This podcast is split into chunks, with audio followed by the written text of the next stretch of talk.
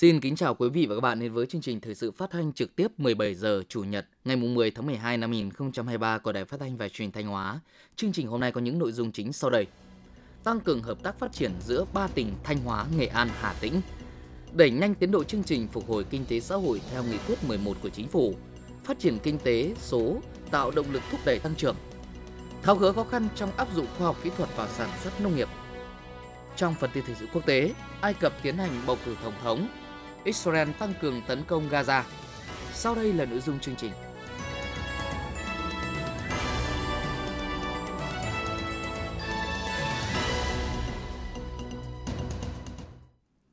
Sáng ngày 10 tháng 12, tại thị xã Cửa Lò, tỉnh Nghệ An đã diễn ra hội nghị đánh giá kết quả một năm thực hiện bản ghi nhớ hợp tác phát triển giữa ba tỉnh Thanh Hóa, Nghệ An và Hà Tĩnh. Các đồng chí ủy viên Trung ương Đảng, Đỗ Trọng Hưng, Bí thư tỉnh ủy, Chủ tịch Hội đồng nhân dân tỉnh Thanh Hóa, Thái Thanh Quý, Bí thư tỉnh ủy, Chủ tịch Hội đồng nhân dân tỉnh, Trường đoàn đại biểu Quốc hội tỉnh Nghệ An, Hoàng Trung Dũng, Bí thư tỉnh ủy, Chủ tịch Hội đồng nhân dân, Trường đoàn đại biểu Quốc hội tỉnh Hà Tĩnh chủ trì hội nghị. Dự hội nghị có các đồng chí Nguyễn Đắc Vinh, Ủy viên Trung ương Đảng, Chủ nhiệm Ủy ban Văn hóa Giáo dục của Quốc hội, Trung tướng Hà Thọ Bình, Tư lệnh Quân khu 4, Trần Duy Đông, Thứ trưởng Bộ Kế hoạch và Đầu tư, các đồng chí thường trực, Ủy viên Ban Thường vụ tỉnh ủy, lãnh đạo Hội đồng nhân dân, Ủy ban nhân dân tỉnh và lãnh đạo các ban sở ngành ba tỉnh Thanh Hóa, Nghệ An và Hà Tĩnh. Phóng viên Đức Đồng đưa tin. Theo đánh giá tại hội nghị, thực hiện bản ghi nhớ hợp tác giữa phát triển giai đoạn 2022-2025 được ký kết ngày 16 tháng 9 năm 2022. Trong hơn một năm qua, ba tỉnh Thanh Hóa, Nghệ An, Hà Tĩnh thường xuyên chia sẻ, trao đổi kinh nghiệm về xúc tiến, thu hút nguồn vốn đầu tư trực tiếp trong nước và ngoài nước, chia sẻ kinh nghiệm, giải pháp nâng cao hiệu quả đầu tư và quản lý dự án đầu tư sau cấp phép, công tác cải thiện môi trường đầu tư kinh doanh, nâng cao năng lực cạnh tranh cấp tỉnh, các đơn vị liên quan của ba địa phương thường xuyên trao đổi, phối hợp trong thu hút quản lý các dự án phát triển hạ tầng khu kinh tế, khu công nghiệp, cụm công nghiệp. Cùng với đó, ba địa phương đã tăng cường hợp tác, trao đổi kinh nghiệm trong công tác lập quy hoạch, tham gia ý kiến đối với dự thảo quy hoạch của mỗi tỉnh. Đến nay, cả ba địa phương đã được Thủ tướng Chính phủ phê duyệt quy hoạch tỉnh thời kỳ 2021-2030, tầm nhìn đến năm 2050, đồng thời phối hợp chặt chẽ trong việc đẩy mạnh thu hút đầu tư, nguồn lực đầu tư vào khu vực Nam Thanh Hóa, Bắc Nghệ An, Nam Nghệ An, Bắc Hà Tĩnh theo quy hoạch được duyệt. Ba tỉnh cũng đã tích cực phối hợp triển khai các dự án kết cấu hạ tầng trọng điểm có tính chất liên vùng như dự án tuyến đường bộ cao tốc Bắc Nam phía Đông, tuyến đường bộ ven biển nâng cấp quốc lộ 1A, tăng cường phối hợp huy động đa dạng nguồn lực để xây dựng hạ tầng liên kết vùng, đẩy mạnh thu hút đầu tư vào các khu kinh tế ven biển trọng điểm gắn với phát triển cảng nước sâu trong khu vực như khu kinh tế Nghi Sơn Thanh Hóa, khu kinh tế Đông Nam Nghệ An và khu kinh tế Vũng Áng Hà Tĩnh phát triển các khu kinh tế cửa khẩu, khu công nghiệp và các vùng phát triển công nghiệp, thương mại theo các quy hoạch đã được cấp có thẩm quyền phê duyệt. Cùng với đó, ba tỉnh đã từng bước đẩy mạnh hợp tác phát triển các ngành công nghiệp, liên kết phát triển thương mại, logistics mà mỗi tỉnh có lợi thế, trao đổi cung cấp thông tin về chính sách định hướng phát triển sản xuất, nhập khẩu, phối hợp kết nối, kêu gọi doanh nghiệp của ba tỉnh tham dự các hoạt động xúc tiến thương mại, nâng cao năng lực hội nhập kinh tế quốc tế, kết nối sản giao dịch thương mại điện tử, ba tỉnh cũng đã thường xuyên trao đổi tình hình triển khai thực hiện các cơ chế, chính sách phát triển nông nghiệp của Trung ương và của tỉnh, trao đổi thông tin, cung cấp danh sách tàu cá có nguy cơ cao vi phạm các quy định về chống khai thác hải sản bất hợp pháp, không khai báo và không theo quy định phối hợp kiểm tra, kiểm soát và xử lý vi phạm. Song song với phối hợp lĩnh vực kinh tế, ba tỉnh đã triển khai kết nối các tour du lịch trải nghiệm thành nhà Hồ khu di tích Kim Liên, khu du lịch biển Thiên Cầm và liên kết các địa chỉ du lịch của ba tỉnh cùng tham gia nhiều hội nghị xúc tiến quảng bá du lịch, trưng bày các ấn phẩm du lịch, giới thiệu các danh lam thắng cảnh và các sản phẩm ô cốp tiêu biểu. Trên các lĩnh vực văn hóa thể thao, du lịch đào tạo, y tế, lao động, quốc phòng, an ninh cũng đã được ba tỉnh triển khai nhiều hoạt động hợp tác. Các đại biểu thống nhất đánh giá kết quả hợp tác đã góp phần khai thác, phát huy tốt tiềm năng, thế mạnh của mỗi địa phương, thúc đẩy phát triển các lĩnh vực Do vậy, trong bối cảnh có rất nhiều khó khăn, thử thách, cả ba tỉnh đã đạt được nhiều kết quả nổi bật, tăng trưởng GRDP trong nhóm dẫn đầu cả nước. Về phương hướng trong thời gian tới, Chủ tịch Ủy ban nhân dân tỉnh Thanh Hóa Đỗ Minh Tuấn cho rằng các giải pháp phát triển liên kết vùng cần phải khơi dậy và phát huy được tiềm năng lợi thế của mỗi tỉnh nói riêng và thế mạnh của khu vực nói chung. Thời gian tới, cần tập trung thu hút đầu tư từ các tập đoàn công nghiệp lớn có công nghệ đứng đầu các chuỗi giá trị sản xuất, các đối tác có công nghệ cao, công nghệ mới như Hoa Kỳ, Nhật Bản, Hàn Quốc, các quốc gia châu Âu. tăng cường phối hợp thu hút đầu tư, từng bước hình thành các cụm liên kết ngành, nhóm sản phẩm chuyên môn hóa và tạo thành các tổ hợp công nghiệp quy mô lớn, tập trung vào thu hút đầu tư các dự án sau lọc hóa dầu, hình thành cụm liên kết các ngành sản phẩm sau lọc hóa dầu, cụm liên kết ngành kinh tế biển với hai đầu cầu là khu kinh tế Nghi Sơn và khu kinh tế Vũng Áng, gắn với cảng nước sâu của Thanh Hóa và Hà Tĩnh, phát triển năng lượng tái tạo nhằm tạo lập hệ sinh thái công nghiệp năng lượng tái tạo hoàn chỉnh gắn với sản xuất, chế tạo các dịch vụ phụ trợ. Cùng với đó, cần tiếp tục đẩy nhanh tiến độ lựa chọn nhà đầu tư để sớm triển khai dự án điện khí, khuyến khích và tạo điều kiện để thu hút đầu tư các dự án điện gió trên đất liền và gần bờ, triển khai các dự án xây mới lưới truyền tải điện 500 kV qua địa bàn 3 tỉnh.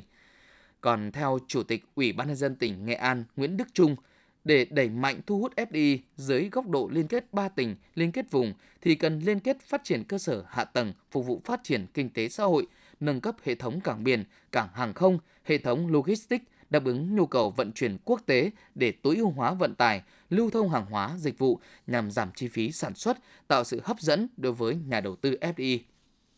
Đối với lĩnh vực văn hóa, du lịch, Phó Chủ tịch Thường trực Ủy ban nhân dân tỉnh Hà Tĩnh Nguyễn Hồng Lĩnh đề nghị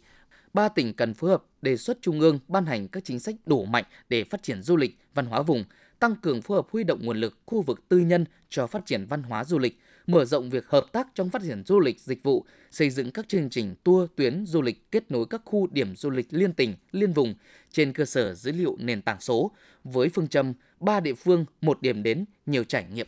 Phát biểu tại hội nghị, đồng chí Nguyễn Đắc Vinh, Ủy viên Trung ương Đảng, chủ nhiệm Ủy ban Văn hóa Giáo dục của Quốc hội và Thứ trưởng Bộ Kế hoạch Đầu tư Trần Duy Đông đánh giá cao sáng kiến của ba tỉnh về liên kết hợp tác phát triển, đồng thời chúc mừng những kết quả trong phát triển kinh tế xã hội, quốc phòng an ninh và hiệu quả mang lại của công tác phối hợp của ba tỉnh trong năm qua. Các đồng chí cũng đóng góp ý kiến gợi mở với ba tỉnh về những giải pháp tăng cường, nâng cao hiệu quả hợp tác trong thời gian tới.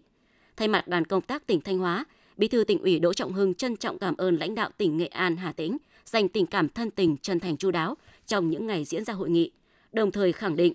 thông qua hội nghị đã góp phần bồi đắp thêm tình cảm và mối quan hệ đặc biệt giữa ba tỉnh. Bí thư tỉnh ủy Đỗ Trọng Hưng cũng chúc mừng những thành tựu quan trọng mà ba tỉnh đã đạt được trong thời gian qua, đặc biệt là năm 2023, một năm có rất nhiều khó khăn thách thức, nhưng cả ba tỉnh đều có những bước phát triển trên tất cả các lĩnh vực. Đồng chí đề nghị trên cơ sở nội dung bản ký kết, tỉnh Thanh Hóa tiếp tục cùng với hai tỉnh Nghệ An, Hà Tĩnh đẩy mạnh hợp tác kết cấu hạ tầng, du lịch, văn hóa, chăm sóc sức khỏe là những lĩnh vực thế mạnh của mỗi địa phương – tỉnh Thanh Hóa cam kết sẽ ủng hộ đồng hành với những sáng kiến đề xuất của Nghệ An và Hà Tĩnh về liên kết vùng, đặc biệt là giữa vùng Nam Thanh, Bắc Nghệ và Nam Nghệ An, Bắc Hà Tĩnh và việc liên kết các vùng trọng điểm của ba địa phương. Cùng nhau hợp tác chia sẻ thông tin, những kinh nghiệm trong quá trình phát triển. Bí thư tỉnh ủy Hà Tĩnh Hoàng Trung Dũng cũng nhấn mạnh, với những nét tương đồng về lịch sử văn hóa, ba tỉnh cần tiếp tục hợp tác để phát triển du lịch và xây dựng các tour tuyến du lịch kết nối giữa ba tỉnh – Cùng với đó, cần liên kết với các địa phương có cảng biển lớn để chia sẻ nguồn hàng xuất nhập khẩu, phát triển dịch vụ cảng biển, logistics và cả ba tỉnh.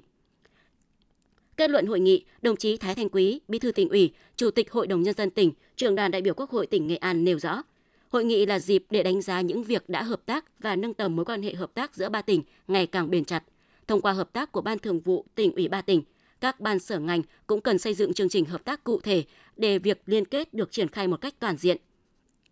Bí thư tỉnh ủy Nghệ An cho rằng, thông qua các hoạt động hợp tác cũng góp phần làm tăng thêm tinh thần đoàn kết thống nhất, bồi đắp thêm tình hữu nghị hợp tác ngày càng bền chặt, đi vào chiều sâu và có hiệu quả của ba tỉnh, đóng góp tích cực vào sự phát triển mỗi địa phương cũng như của vùng và cả nước. Xác định công tác cán bộ giữ vai trò đặc biệt quan trọng trong việc nâng cao năng lực lãnh đạo và sức chiến đấu của Đảng, từ đầu nhiệm kỳ 2020-2025 đến nay, tỉnh Thanh Hóa luôn quan tâm đến công tác đào tạo, bồi dưỡng nâng cao chất lượng, từng bước chuẩn hóa đội ngũ cán bộ đáp ứng yêu cầu nhiệm vụ trong tình hình mới. Trước yêu cầu ngày càng cao của thời kỳ đổi mới, xây dựng tỉnh nhà ngày càng phát triển, trong những năm qua, Ban Thường vụ tỉnh ủy luôn quan tâm đến công tác đào tạo, bồi dưỡng cán bộ, nhất là cán bộ lãnh đạo, quản lý, nhằm chuẩn bị nguồn cán bộ lâu dài cho tỉnh thực hiện các quy định kết luận của Trung ương về công tác đào tạo, bồi dưỡng cán bộ, tỉnh ủy Thanh Hóa đã ban hành và triển khai thực hiện kết luận số 934 về tiếp tục xây dựng đội ngũ cán bộ, nhất là cán bộ lãnh đạo, quản lý các cấp đủ phẩm chất, năng lực, uy tín và ngang tầm nhiệm vụ. Ban Thường vụ tỉnh ủy đã sửa đổi bổ sung các quy chế, quy định về công tác tổ chức cán bộ phù hợp với các quy định mới của Trung ương và tình hình thực tế của tỉnh, ra soát khắc phục, xử lý những thiếu sót trong công tác cán bộ theo kết luận số 27 của Ban Bí thư Trung ương Đảng hoàn thành việc ra soát, bổ sung quy hoạch cán bộ lãnh đạo, quản lý các cấp nhiệm kỳ 2020-2025, 2021-2026 và xây dựng quy hoạch cán bộ nhiệm kỳ tiếp theo, bảo đảm chất lượng đúng tiến độ theo yêu cầu của Trung ương, thường xuyên giả soát, kịp thời thay thế điều động, sắp xếp lại cán bộ lãnh đạo, quản lý các ngành, các cấp để phù hợp với yêu cầu nhiệm vụ. Từ đầu nhiệm kỳ đến nay, toàn tỉnh đã bổ nhiệm, bổ nhiệm lại, giới thiệu ứng cử, điều động, luân chuyển 316 cán bộ thuộc diện Ban Thường vụ tỉnh ủy quản lý, cũng trong thời gian này, tỉnh đã mở 2.583 lớp bồi dưỡng lý luận chính trị, chuyên môn nghiệp vụ, cập nhật kiến thức mới cho 275.697 lượt học viên. Các lớp bồi dưỡng đã góp phần bổ sung kiến thức về lý luận chính trị, về khoa học lãnh đạo, quản lý, giúp học viên rèn luyện kỹ năng, phương pháp công tác và ý thức tổ chức kỷ luật. Từ đó, giúp cán bộ các cấp vận dụng kiến thức vào việc hoạch định, tổ chức thực thi và phân tích chính sách, giải quyết tình huống ở địa phương, đơn vị, góp phần nâng cao năng lực lãnh đạo, chỉ đạo trong thực tiễn, thúc đẩy kinh tế xã hội phát triển, xây dựng đời sống văn hóa và đảm bảo quốc phòng an ninh. Để chỉ đạo hiệu quả nhiệm vụ quản lý điều hành ngân quỹ nhà nước trên địa bàn tỉnh, ngay từ đầu năm 2023, Đảng ủy tập thể lãnh đạo kho bạc nhà nước Thanh Hóa đã thực hiện nhiều giải pháp đổi mới phương thức hoạt động, qua đó khẳng định vai trò là kênh công cụ tài chính quan trọng trong việc tập trung phân phối, sử dụng hiệu quả các nguồn lực tài chính, quỹ ngân sách nhà nước, góp phần thúc đẩy phát triển kinh tế xã hội địa phương. Hiện nay, Đảng bộ Kho bạc Nhà nước Thanh Hóa có 30 chi bộ trực thuộc với 389 đảng viên. Một trong những nhiệm vụ trọng tâm được Đảng bộ Kho bạc Nhà nước Thanh Hóa chỉ đạo thực hiện đó là công tác quản lý thu ngân sách nhà nước. Đơn vị đã phối hợp với các cơ quan thu để tập trung hạch toán nhanh, đầy đủ các khoản thu ngân sách nhà nước, góp phần thúc đẩy thực hiện chủ trương của chính phủ về thanh toán không dùng tiền mặt trong khu vực công nói riêng và trong nền kinh tế nói chung. Kết quả, thu ngân sách nhà nước 11 tháng năm 2023 đạt 37.170 tỷ đồng. Trong đó thu nội địa là 22.249 tỷ đồng, đạt 101,87% so với dự toán. Thu xuất nhập khẩu là 14.681 tỷ đồng, đạt 108,75% so với dự toán. Trong công tác kiểm soát chi ngân sách nhà nước, Kho bạc Nhà nước Thanh Hóa đã triển khai thực hiện đúng đủ các quy định của luật ngân sách nhà nước về kiểm soát thanh toán đối với các khoản chi thường xuyên, đồng thời bảo đảm trong phạm vi dự toán được cấp có thẩm quyền phê duyệt, đúng chế độ tiêu chuẩn, định mức và nội dung nhiệm vụ chi, đáp ứng kịp thời nhu cầu chi của các đơn vị sử dụng ngân sách tăng cường phối hợp với các đơn vị có liên quan để kịp thời tháo gỡ khó khăn vướng mắc để đẩy nhanh tiến độ giải ngân vốn đầu tư công. Bên cạnh đó, Kho bạc Nhà nước Thanh Hóa đã thực hiện nghiêm túc các quy định liên quan đến kiểm soát chi đầu tư xây dựng cơ bản, bảo đảm đúng quy định về hồ sơ thủ tục, thời gian giải quyết hồ sơ, kiên quyết từ chối thanh toán đối với các khoản chi chưa đúng chế độ chính sách, tiêu chuẩn định mức và báo cáo cơ quan có thẩm quyền kịp thời những vướng mắc phát sinh trong quá trình điều hành dự toán ngân sách. Tính đến hết tháng 11 năm 2023, chi ngân sách nhà nước thực hiện là 23.745 tỷ đồng. Trong năm 2023, ngành nông nghiệp đã tổ chức được 8 hội nghị hướng dẫn các cơ sở sản xuất, kinh doanh nông lâm thủy sản vận hành và bán hàng trên sàn thương mại điện tử postmark.vn,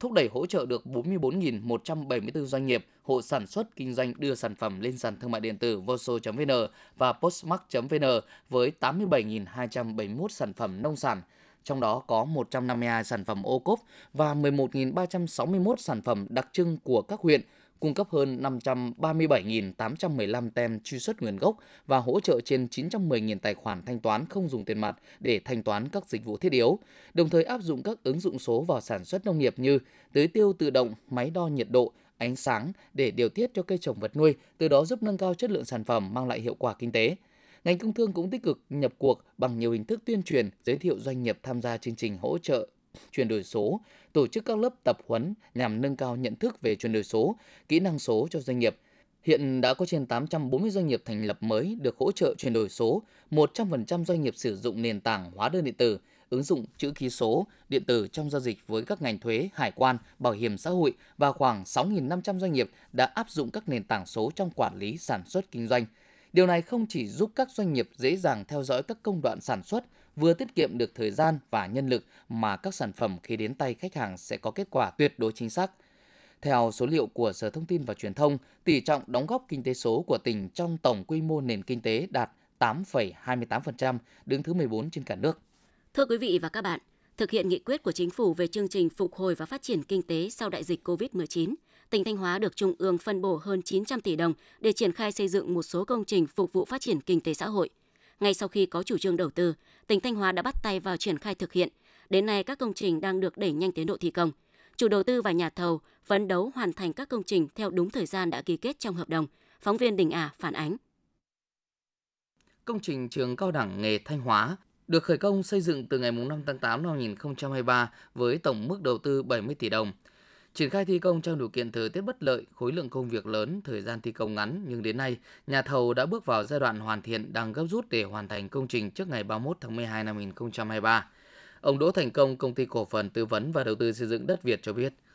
Nhà thầu đã chuẩn bị à, cả một cái nguồn nhân lực, vật lực, tài chính, thiết bị à, để bố trí tiến hành liên tục 3 ca để làm sao mình thi công đạt được hiệu quả và các tiến độ nhỏ đề ra từng cái chỉ, chỉ đạo của ban quản lý dự án cũng như tư vấn giám sát. Đến thời điểm này thì ờ, toàn bộ ờ, phần dân dụng của mình đã đạt được 95%, gần 10.000 mét vuông sàn và phần hạ tầng là 3,7 hecta thì đạt được 85%. Tất cả đầu mục khác thì nhà thầu vẫn đang gấp rút tiến hành thi công để bàn giao và nghiệm thu trước 31 tháng 12 đã đề ra. Xác định chương trình phục hồi phát triển kinh tế xã hội có ý nghĩa đặc biệt quan trọng, tỉnh ủy, Ủy ban nhân dân tỉnh Thanh Hóa đã chỉ đạo các sở ngành, đơn vị địa phương triển khai thực hiện với mục tiêu sớm đưa các công trình vào sử dụng và phát huy hiệu quả. Đến nay, tất cả các dự án đang được triển khai thực hiện. Ngoài công trình trường cao đẳng nghề Thanh Hóa sẽ hoàn thành trong tháng 12 năm 2023, thì dự án 70 trạm y tế cấp xã với tổng mức đầu tư 250 tỷ đồng đã được bàn giao mặt bằng đúng kế hoạch. Các dự án còn lại do Ban Quản lý Dự án Đầu tư xây dựng các công trình xây dựng dân dụng và công nghiệp tỉnh làm chủ đầu tư sẽ hoàn thành trong tháng 1 năm 2024. Đối với các dự án tu bổ, nâng cấp đê điều do mới khởi công từ cuối tháng 11 nên sẽ hoàn thành trong quý 1 năm 2024. Hiện nay, chủ đầu tư là Ban Quản lý Dự án Đầu tư xây dựng các công trình nông nghiệp và phát triển nông thôn đang phối hợp với các huyện tích cực giải phóng và bàn giao mặt bằng sạch cho nhà thầu thi công. Công tác giải ngân cũng được thực hiện với phương châm nhà thầu hoàn tất hồ sơ hoàn công đến đâu, chủ đầu tư giải ngân đến đó. Ông Nguyễn Ngọc Bình, giám đốc công ty tư vấn và xây dựng Đức An, thành phố Thanh Hóa nói: Các đơn vị đã đẩy nhanh máy móc thiết bị và nhân lực vật lực để ờ, kịp thời đáp ứng được cái tiến độ và đề ra của uh, chủ đầu tư của dự án thì uh, năm uh, các công trình đã được đẩy nhanh và trong quá trình uh, đẩy nhanh thì uh, cũng được sự phối hợp của các đơn vị như chủ đầu tư, giám sát và nhà thầu kết hợp với nhau để đáp ứng được cái tiến độ cũng như là trong quá trình giải ngân thì chủ đầu tư đôn đốc về tiến độ và giải ngân kịp thời cho các công trình. Mặc dù vậy, đến thời điểm này, tiến độ thực hiện chương trình mục tiêu quốc gia về phục hồi phát triển kinh tế xã hội trên địa bàn tỉnh Thanh Hóa vẫn còn chậm so với yêu cầu. Nguyên nhân, những giải pháp khắc phục tình trạng này sẽ được Hội đồng dân tỉnh khóa 18 đưa vào nội dung chất vấn tại kỳ họp thứ 17 diễn ra trong 3 ngày từ 12 đến 14 tháng 12 sắp tới. Quý vị và các bạn đang nghe chương trình thời sự phát thanh của Đài Phát thanh Truyền hình Thanh Hóa. Chương trình đang được thực hiện trực tiếp trên sóng FM tần số 92,3 MHz Tiếp theo là những thông tin đáng chú ý mà phóng viên đài chúng tôi vừa cập nhật. Thưa quý vị và các bạn, thời gian qua, trên lĩnh vực nông nghiệp, nhiều đề tài công trình nghiên cứu khoa học và công nghệ các cấp đã được ứng dụng thành công trong thực tiễn. Nhiều loại giống mới, quy trình công nghệ, tiến bộ kỹ thuật đã được đưa vào ứng dụng thực tiễn, góp phần thúc đẩy tái cơ cấu ngành nông nghiệp theo hướng nâng cao giá trị gia tăng và phát triển bền vững, đáp ứng yêu cầu phát triển kinh tế xã hội của tỉnh. Sau đây mời quý vị và các bạn theo dõi bài viết hiệu quả từ đề tài khảo nghiệm quốc gia giống lúa thuần Hồng Đức Chín do phóng viên Hoàng Mai thực hiện. Từ nguồn vật liệu được nhập nội năm 2008, nhóm tác giả gồm tiến sĩ Nguyễn Thị Lan, tiến sĩ Lê Hữu Cần và cộng sự của khoa nông lâm ngư nghiệp trường Đại học Hồng Đức đã chọn lọc được giống lúa Hồng Đức 9. Từ kết quả đó, nhóm tác giả thực hiện thành công đề tài khảo nghiệm quốc gia chống lúa thuần Hồng Đức 9 qua kết quả khảo nghiệm tại nhiều địa phương trong tỉnh cho thấy hồng đức chín là giống lúa thuần ngắn ngày, chất lượng và năng suất cao, đạt bình quân 65 đến 78 hecta, khả năng chịu rét, chịu hạn khá và ít sâu bệnh. Tháng 6 năm 2015, giống lúa thuần hồng đức chín được Bộ Nông nghiệp và Phát triển Nông thôn công nhận giống chính thức và được cấp bằng bảo hộ giống cây trồng mới. Tiến sĩ Nguyễn Thị Lan, nguyên giảng viên trường Đại học Hồng Đức, tỉnh Thanh Hóa, chủ nhiệm đề tài, chia sẻ. Là giống lúa ngắn ngày, thích hợp với uh cơ cấu xuân muộn, mùa sớm, thích hợp với những cái vùng đất à, vàn và vàn hơi cao, thời gian sinh trưởng ngắn, à, có khả năng đẻ nhánh khỏe, để tập trung. Đặc biệt thì giống lúa này có cái khả năng kháng sâu bệnh khá tốt, bộ lá gọn và mật độ hạt ở trên bông rất cao. À, khối lượng nghìn hạt thì chỉ 19 đến 19,5 gram nhưng mà hạt dài, vỏ mỏng cho nên là cái tỷ lệ thành gạo đạt trên 70%. Do có nhiều ưu điểm vượt trội nên ngay sau khi được công nhận giống quốc gia, năm 2016, giống lúa Hồng Đức Chín đã được công ty trách nhiệm hữu hạn Cường Tân, tỉnh Nam Định mua bản quyền và phát triển rộng rãi tại các tỉnh phía Bắc và Thanh Hóa. Mới đây tháng 10 năm 2023, trường Đại Hồng Đức và công ty trách nhiệm hữu hạn Cường Tân đã tổ chức ký kết gia hạn chuyển giao khai thác, phát triển và mở rộng sản xuất giống lúa Hồng Đức Chín. Theo đó, công ty trách nhiệm hữu hạn Cường Tân được độc quyền sản xuất các loại giống gồm siêu nguyên chủng, nguyên chủng và giống xác nhận, chịu trách nhiệm trước pháp luật về chất lượng giống và ra bán cho người sản xuất, chủ động thực hiện các thủ tục hồ sơ gia hạn lưu hành giống lúa hồng đức chín theo luật trồng trọt hiện hành. Hiện nay, Sở Nông nghiệp và Phát triển nông thôn Thanh Hóa cũng đã đưa giống lúa hồng đức chín vào cơ cấu giống lúa của tỉnh, giúp Thanh Hóa chủ động hơn về nguồn giống. Ông Trịnh Đức Hùng, trưởng phòng nông nghiệp và phát triển nông thôn huyện Thiệu Hóa cho biết. Tôi thấy là giống non lúa này đối với cơ cấu vụ mùa thì nó đảm bảo là cứng cây, sạch sâu bệnh và cơm thì dẻo ngon. Thế thì qua đó thì à, chúng tôi đưa vào cái cơ cấu vụ mùa hàng năm. Thì à, huyện Thiệu Hóa thì cơ cấu giống hồng đức chín khoảng 15 đến 20% và cái năng suất vụ mùa nó đạt được 65 đến 70 ha. Tính đến năm 2023, giống lúa hồng đức chín đã được gieo cấy tại các tỉnh phía Bắc với diện tích hàng nghìn hecta đem lại năng suất hiệu quả cao. Với mục tiêu tái cơ cấu ngành nông nghiệp, đặc biệt là chuyển đổi cơ cấu vật nuôi theo hướng nâng cao năng suất chất lượng, giá trị kinh tế, thời gian qua, tỉnh Thanh Hóa đã tập trung khai thác tiềm năng lợi thế về đất đai, lao động và huy động tối đa các nguồn lực đầu tư cho chăn nuôi. Nhờ đó, tính đến tháng 12 năm 2023, tổng đàn gia súc gia cầm của tỉnh thuộc nhóm các tỉnh dẫn đầu cả nước với 25,3 triệu con gia cầm, 1,3 triệu con lợn, 455.000 con trâu bò, được phát triển ở 1.080 trang trại và 739.350 hộ dân. Ngoài ra, toàn tỉnh còn thu hút được 72 doanh nghiệp hoạt động trong lĩnh vực chăn nuôi quy mô lớn với nhiều đơn vị có vốn đầu tư nước ngoài. Nhờ đó hình thành được 269 chuỗi liên kết trong sản xuất và tiêu dùng sản phẩm chăn nuôi an toàn. Mặc dù có nhiều lợi thế để phát triển, nhưng ngành chăn nuôi tỉnh Thanh Hóa đang phải đối mặt với nhiều khó khăn như chăn nuôi nhỏ lẻ vẫn chiếm tỷ lệ cao, đàn lợn 55%, đàn gia cầm 78%, đàn châu bò 92% tổng đàn. Nhận thức của người dân về chăn nuôi an toàn sinh học và chủ động phòng chống dịch bệnh cho đàn gia súc gia cầm còn hạn chế. Giá thức ăn chăn nuôi và nguyên liệu tăng do phụ thuộc nhập khẩu nguyên liệu từ nước ngoài, khiến giá thành sản xuất đội lên. Ở nhiều thời điểm, người chăn nuôi phải duy trì đàn, song lợi nhuận gần như không có, thậm chí thua lỗ. Theo thống kê của Sở Nông nghiệp và Phát triển Nông thôn, toàn tỉnh có 103 cơ sở chăn nuôi an toàn dịch bệnh, trong đó 49 cơ sở chăn nuôi lợn, 4 cơ sở chăn nuôi bò, 50 cơ sở chăn nuôi gia cầm được chứng nhận an toàn dịch bệnh. Mặc dù tỉnh Thanh Hóa có nhiều tiềm năng lợi thế để phát triển ngành mạnh chăn nuôi, song việc liên kết tiêu thụ sản phẩm còn hạn chế, chưa phát triển được nhiều chuỗi liên kết sản xuất trong chăn nuôi, giết mổ tiêu thụ. Ngoài ra, việc đầu tư phát triển cơ sở giết mổ, chế biến sâu sản phẩm chăn nuôi chưa hiệu quả và thói quen sản xuất tiêu dùng, sử dụng sản phẩm chăn nuôi của người dân chính là những nguyên nhân kìm hãm sự phát triển của lĩnh vực này. Do đó, để ngành chăn nuôi Thanh Hóa phát triển theo hướng hiện đại, bền vững, cần sự hỗ trợ kịp thời từ các cấp chính quyền địa phương và doanh nghiệp. Mặc dù trên địa bàn tỉnh Thanh Hóa hiện không xảy ra dịch bệnh tả lợn châu Phi, nhưng trước diễn biến phức tạp của dịch ở một số địa phương trong cả nước, các hộ dân và các trang trại chăn nuôi lợn trên địa bàn tỉnh đang tích cực áp dụng biện pháp chăn nuôi an toàn sinh học để ngăn ngừa dịch bệnh, đảm bảo an toàn cho đàn lợn. Phản ánh của phóng viên Lan Hương.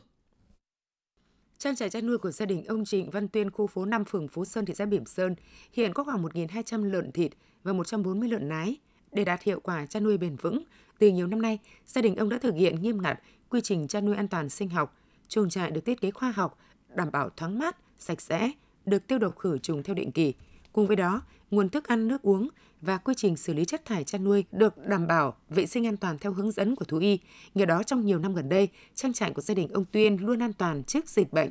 Ông Trịnh Văn Tuyên, khu phố 5, phường Phú Sơn, thị xã Bỉm Sơn, tỉnh Thanh Hóa nói đặt cái an toàn về cái ờ, dịch tả lợn châu Phi lên cái đầu tiên. Đấy, thì hạn chế tối đa cái khả năng nhiễm bệnh từ bên ngoài vào. Và thứ hai nữa là khi mình làm an toàn sinh học tốt thì những cái uh, bệnh tật uh, của, của của của địa phương cũng như là những cái bệnh khác đấy cũng sẽ uh, giảm thiểu đi tương đối nhiều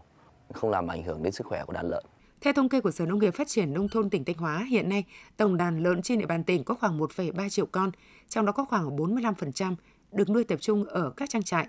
55% nuôi phân tán ở các hộ chăn nuôi. Qua kiểm tra thực tế, các trang trại chăn nuôi tập trung đều áp dụng các biện pháp chăn nuôi an toàn sinh học, thực hiện nghiêm quy trình vệ sinh chuồng trại, kiểm soát người phương tiện ra vào khu vực chăn nuôi, quản lý chặt chẽ con giống, thức ăn, nguồn nước và tiêm phòng đầy đủ theo khuyến cáo của ngành thú y. Đối với các hộ chăn nuôi nhỏ lẻ, do đã có nhiều kinh nghiệm khi trải qua các đợt dịch bệnh, nên trong những năm gần đây cũng đã bắt đầu quan tâm hơn đến việc áp dụng các biện pháp chăn nuôi an toàn sinh học. Mặc dù chưa được bài bản đồng bộ, nhưng cũng đã có tác dụng quan trọng góp phần ngăn ngừa dịch bệnh. Ông Phạm Văn Thành, Chủ tịch Hội Nông dân phường Phú Sơn, thị xã Bỉm Sơn, tỉnh Thanh Hóa cho biết. À, hiện nay là cái dịch tả lợn châu Phi là đang bùng phát trên à, cả nước và đặc biệt là cái, cái tuyên truyền cho hội viên phải đảm bảo được cái, cái tiêu độc khử trùng à, theo định kỳ của trang trại gia trại và cái về cái chăn nuôi về cái cam kết là phải đảm bảo được cái vệ đầu tiên là cái vệ sinh môi trường đảm bảo được cái vệ sinh an toàn thực phẩm. Ông Hoàng Trung Thịnh, Bí thư Đảng ủy xã Định Hải, huyện Yên Định, tỉnh Thanh Hóa nói: Thời điểm hiện tại thì ờ, cái tuyên truyền và vận động nhân dân nó đạt được hiệu quả khá cao. Đến thời điểm này thì trên địa bàn xã cũng không còn cái dịch bệnh ờ, tả châu Phi. Nhưng tuy nhiên địa phương cũng không lấy đó làm chủ quan và nhất là trong dịp cuối năm địa phương vẫn tiếp tục ờ, ờ, dùng các ờ, tất cả các hệ thống trong hệ thống chính trị để vận động nhân dân để thực hiện các cái biện pháp để đảm bảo hiệu quả nhất. Thực tế, việc thực hiện các biện pháp an toàn sinh học trong chăn nuôi không tốn kém nhiều chi phí, dễ thực hiện. Các hộ nuôi với quy mô lớn như trang trại hay nuôi nhỏ lẻ tại nông hộ đều có thể áp dụng để ngăn ngừa, hạn chế mầm bệnh. Vì vậy, ngày càng được nhiều người chăn nuôi áp dụng. Hiện đang là thời gian cao điểm chăm sóc đàn vật nuôi để xuất bán, phục vụ nhu cầu thị trường dịp Tết. Song đây cũng là lúc mà điều kiện thời tiết rất dễ phát sinh các loại dịch bệnh. Do vậy, bà con và các chủ trang trại cần theo dõi sát tình hình sức khỏe của đàn vật nuôi, thực hiện nghiêm các khuyến cáo và hướng dẫn của cơ quan chuyên môn để bảo vệ an toàn cho đàn vật nuôi, hạn chế thấp nhất các rủi ro có thể xảy ra do dịch bệnh. Hiện nay, việc ứng dụng khoa học kỹ thuật được áp dụng ở tất cả các lĩnh vực trồng trọt chăn nuôi thủy sản, không chỉ nâng cao sức cạnh tranh của sản phẩm trên thị trường mà còn tiết giảm nhân công lao động, chi phí sản xuất. Tuy nhiên trong quá trình thực hiện còn gặp nhiều khó khăn do điều kiện thời tiết khí hậu diễn biến phức tạp, sâu bệnh phát sinh nhiều, tập quán canh tác còn hạn chế. Bên cạnh đó, hầu hết các mô hình sản xuất nông nghiệp trên địa bàn tỉnh đều có quy mô nhỏ lẻ, trình độ sản xuất nông nghiệp của người dân không đều, thiếu cơ sở vật chất kỹ thuật hiện đại nên việc ứng dụng khoa học kỹ thuật chưa như kỳ vọng. Tỉnh Thanh Hóa đặt mục tiêu đến năm 2025, tỷ lệ giá trị sản phẩm ứng dụng công nghệ cao đạt 20% trở lên trong cơ cấu ngành nông nghiệp. Để đạt được mục tiêu, tỉnh đã và đang tiếp tục đẩy mạnh khảo nghiệm, thử nghiệm các giống mới trong trồng trọt, chăn nuôi và nuôi trồng thủy sản, nhân rộng các mô hình sản xuất ứng dụng tiến bộ khoa học kỹ thuật đạt hiệu quả kinh tế cao, các mô hình an toàn theo tiêu chuẩn Việt Gap, Global Gap, đáp ứng yêu cầu của thị trường. Tiếp tục tăng cường nguồn lực đầu tư cho các chương trình khuyến nông, chuyển giao ứng dụng tiến bộ khoa học kỹ thuật, khuyến khích tạo điều kiện gắn kết giữa nông dân và doanh nghiệp, đảm bảo đầu ra cho sản phẩm. Đồng thời quan tâm đào tạo, nâng cao trình độ chuyên môn cho đội ngũ cán bộ khuyến nông nhằm hỗ trợ nông dân trong việc chuyển giao, ứng dụng khoa học kỹ thuật vào sản xuất nông nghiệp tạo điều kiện cho người dân tiếp cận các nguồn vốn vay ưu đãi để mở rộng quy mô sản xuất, đầu tư ứng dụng khoa học kỹ thuật vào sản xuất. Với lợi thế có nguồn nguyên liệu và lao động dồi dào những năm gần đây, thị trấn Thường Xuân, huyện Thường Xuân đã có nhiều giải pháp vận động người dân và doanh nghiệp đầu tư vào các ngành nghề công nghiệp, tiểu thủ công nghiệp, xây dựng, dịch vụ, qua đó góp phần phát triển kinh tế xã hội, tạo việc làm, nâng cao thu nhập cho người dân.